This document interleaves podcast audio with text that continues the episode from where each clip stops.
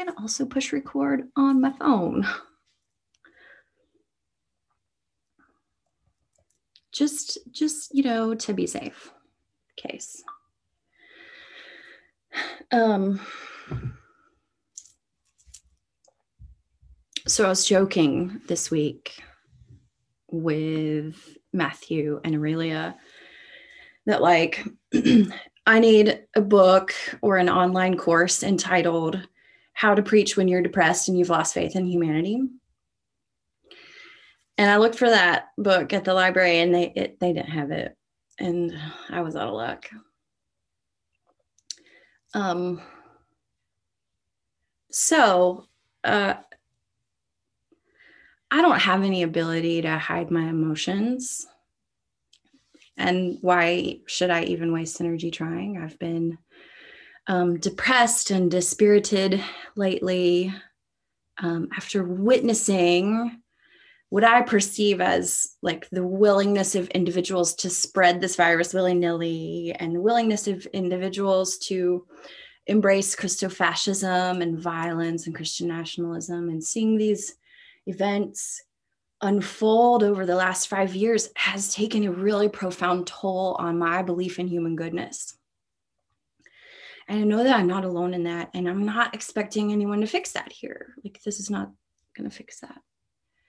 Um, and also, you know, I do feel a little bit better now that the inauguration has come and gone and it's behind us and there was no violence done. Hallelujah. But um, I mean, like, even Michelle Obama said on her podcast recently that she was dealing with a low grade depression. And I know that that's kind of fairly ubiquitous right now. So, on one hand, I'm making light of that depression just a little bit and kind of minimizing it in jest. But I'm also acknowledging the seriousness of it because we have so much work ahead of us and we've had to be so resilient for so long and we've had to deal with an erratic government and a horrifying pandemic and the further uncovering of a racist and casteist America that we don't like knowing that we're a part of. And many of us are just empty. Like where we were once filled with optimism, we're now empty and careworn. And we're learning just how naive and illusioned we have been. And and grasping at kernels and straws of progress and trying to stay hopeful. So here we are in Epiphany. And I'm supposed to be speaking to you today about some grand epiphany that I've had this year, like some spark of wisdom that has come to me. And y'all, I just can't do it. I mean, p- part of me just kind of feels like rolling my eyes at even at the thought of it. So, I mean, if I've had any epiphany this year, it's that I'm still holding on to the absolute most basic tenets of my faith. I preached a sermon a while back. It was in 2018. And the title of it was Why Jesus? And I read back over it this week going like like what is it that I'm hanging on to again? And if there's any epiphany for me to share with you today, it's simply that that sermon still holds up for me.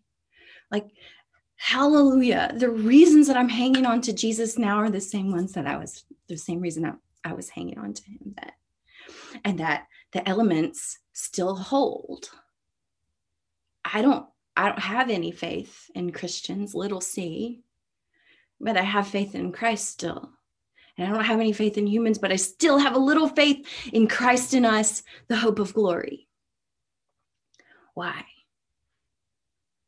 Because Jesus embodies beauty and forgiveness. Jesus practices and preaches and prays oneness, just as we heard in the text of John 17. But most of all, because Jesus suffers alongside of us and he emerges from the tomb still with the wounds of empire on his hands and his feet. And Jesus dives deep into what it means to be human with us. He does not shun pain. He does not avoid paradox. He does not avoid sick people. He does not protect the rich at the expense of the poor. He does not pretend oppression doesn't exist. He does not ridicule disability. He does not hide from poverty behind a border wall. Jesus has gone into the nooks and the crannies of human experience, the good, the bad, and the ugly. And Jesus is with me, even in my depression and disillusionment, offering every morsel of himself to me at my disposal. And all of his love, and all of his patience, and all of his forgiveness, and all of his beauty and his wisdom, the same place that Jesus gets his is where I get mine.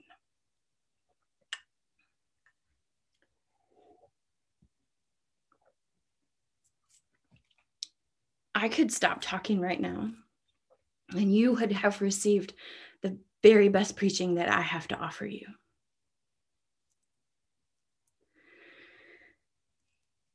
But here's what I'm going to do I'm going to practice being my own best friend because I am my own best friend. Hey, there's just a little extra epiphany for you. It's a freebie.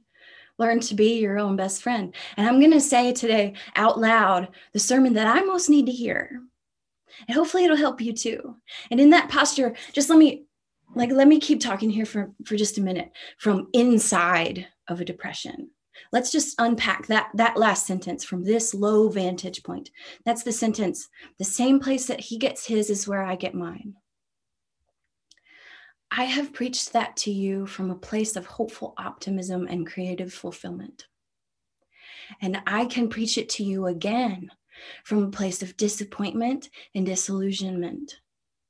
The place where Jesus gets his love, patience, forgiveness, wisdom, strength, joy is where I get mine. And where is that? Where might the courage and the strength to bear witness to humanity as it is in all of its flawed and fragile and ego obsessed and warmongering and worrisome and peaceless tendencies, and then to love it anyway?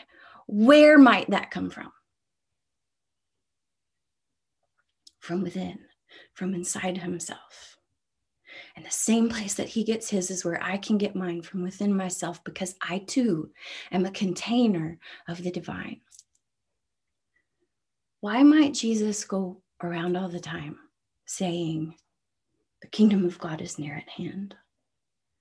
And, and what he says about the community of heaven being right here, near enough to touch.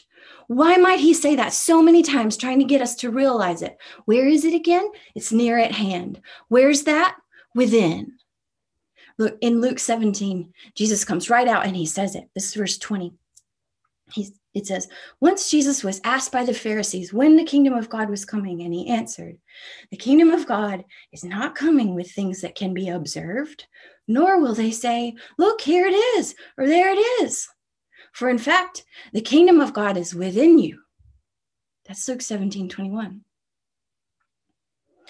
Elsewhere, Jesus says that what he's offering to us will become in us a spring of water welling up to eternal life, an eternal stream within. That's in John 4. Ram Dass, totally different tradition. Here's how he says it Ram Dass says, All that you seek is already within you. In Hinduism, it's called the Atman. In Buddhism, the pure Buddha mind. It, Christ said, The kingdom of heaven is within you. I just quoted it to you from Luke 17. Quakers call it the still small voice within. This is the space of full awareness that is in harmony with all the universe and thus is wisdom itself. Ram Dass, Christ. What you seek is within you. What you need is within you. What you most require is within you. And is it still there when I'm feeling de- depressed and disillusioned? Yeah. Is it still there when I'm not smiling? Yeah. Is it still there when I'm grumpy about the way the world is turning out? Yeah. Is it still there when I'm realizing that all the history I was ever taught was grossly whitewashed? Yeah. Is it still there when I feel abandoned by a religion and leaders that I once held in high esteem? Yes. Is it there in the hills, just like it is in the valleys? Yeah. Is it there regardless of my feelings about how I'm being treated? Yeah. Is it there regardless of whether I'm conscious of it in any given moment? Yeah, it is. I have access to everything I need. I have access to streams of living water and to wisdom per- personified and to strength embodied and to resurrection resilience, to Im- abiding joy and to a peace that goes beyond my ability to understand and to resources to wisdom. And so do you, my friends. And what is our work on any given day at any given moment? What is our work? Our work is to go within and get what we need. Our work is to tap in, to corral our awareness to the inner riches and to attune ourselves to the divine flow of living water within. This doesn't mean that we don't need community or that we don't rely on one another. In fact, it's the opposite. We need each other to help us uncover what is within us. We need each other to help us see ourselves. We need to mirror each other back to one another. What is the truth that lives in you? Have you ever had someone tell it to you? Am I telling it to you now? You know the old saying, people say it in various ways. Something like, whatever most annoys or enrages you about other people is inside you. Eckhart Tolle puts it this way he says, the particular egoic patterns that you react to most strongly in others and misperceive as their identity tend to be the same patterns that are also within you, but that you are unable or unwilling to detect within yourself. This is part of how people mirror us back to ourselves. Look, guys, did one of us learn anything by looking in the mirror that Donald Trump so generously provided us for the last five years? I hope we did. It's one reason I can get up in the morning and say, Thank you, God, for Donald Trump, because he showed us in no uncertain terms who we are. There's a moment in Matthew 23 when Jesus says something striking. He says, Woe to you, teachers of the law and Pharisees, you hypocrites! You are like whitewashed tombs, which look beautiful on the outside, but on the inside are full of the bones of the dead and everything unclean. In the same way, on the outside, you appear to people as righteous, but on the inside, you're full of hypocrisy and wickedness. We have been shown the bones of the dead within empire's whitewashed tomb. And we may require some internal scrubbing and decluttering. We may be at times full of the bones of the dead and we may have to occasionally take out the trash. And that is so that we can once again find access to the streams of living water that flow within us, so that we can get back to that which is inherent within us and inherited by us, so that we can return to our imago Dei and not to some distorted and power hungry, ego grabbing ghost of our true selves. In Ephesians 2, St. Paul says, We are being built together into a dwelling place for God's Spirit. We are being built together into a dwelling place for God's Spirit. St. Paul also refers many times to uh, the mystery, which is Christ in you, the hope of glory.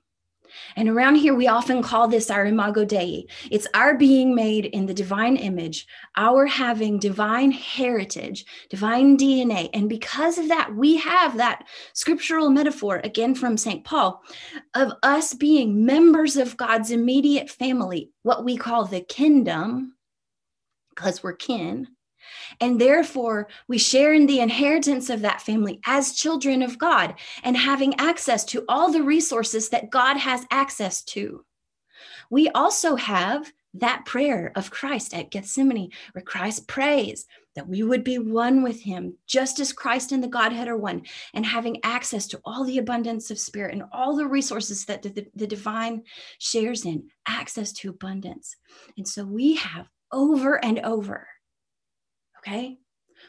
The reinforcement of the scriptural testimony that I think that modern US Christianity, little c, with its preoccupation with scarcity and its cultish reliance on bombastic external authority figures, mostly misses by a mile, which is everything that you or I truly need is within us already. You don't need to search outside yourself for happiness or joy or peace. You don't need to search outside yourself for strength or resilience. You don't need to search outside yourself for certainty or reassurance or wisdom or guidance. You only need to find the divine within and bring your awareness to it. In some cases, my friends, this will mean that we need to tear down some resistance we may have built up. In some cases, it will mean that we need to do some internal housekeeping to carry out some bones of the dead. But you won't know that until you get brave and go within and look. The desert fathers and mothers had a saying in their early Christian tradition, which was go sit in your cell and your cell will teach you everything. For some of us, this might be a call to strip away some of our distractions. I'm preaching to myself here too. Here, so hear me. What's distracting your attention away from the source, capital S, the source within you? Is it alcohol? Is it social media? Is it video games? Is it diet culture? Is it dating apps? TV? Workaholism? What is it? And for some of us, this might be a call to take down some walls of resistance that we've built. So, what's creating resistance within you and disallowing the flow of living water within your soul? Is it skepticism? Is it distrust? Is it fear of solitude, of being alone? Is it fear of your own shadow, of what you might uncover if you take a look inside? Is it your pride? Do you talk too much? Not listen enough? Are you entrenched in seeing yourself as a victim or as a martyr and not seeing yourself in the light of truth? Whatever it is, my friends, be ruthless. Remember Hebrews 12, which says, Since we are surrounded by so great a cloud of witnesses, let us also lay aside every weight and the sin that clings so closely, and let us run with perseverance the race that is set before us, looking to Jesus, the pioneer and perfecter of our faith. Because, you guys, as co heirs with Christ and as members of the commonwealth of heaven, and children of the great parent who is God, you are entitled to everything. The keys to the kingdom are yours. And that kingdom is within you, bubbling up and waiting for you to discover it. And the world needs it. The world needs you. The world needs you to know at the level of your bones and blood that the kingdom resides within you. Because when you know it that deeply, then your actions shift from self service to collective service. When you know it that deeply, your imagination comes alive with what can and will be in this world, this new day, when all beings are safe and loved and have their needs met, when the poor are satisfied and the sick are cared for, the day when there's no condemnation, the day when there's neither slave nor free nor male nor female, but all are called and all are filled with the spirit and power of God, the day when the meek, which just means the ego free, inherit the earth. So be ruthless in casting off whatever distracts or encumbers or clutters your soul up so that you can participate in bringing about what's coming. And also, so you can enjoy your life. Everything you need can be found within. The mystery dwells within you. As Christ said, seek and you will find it. Amen.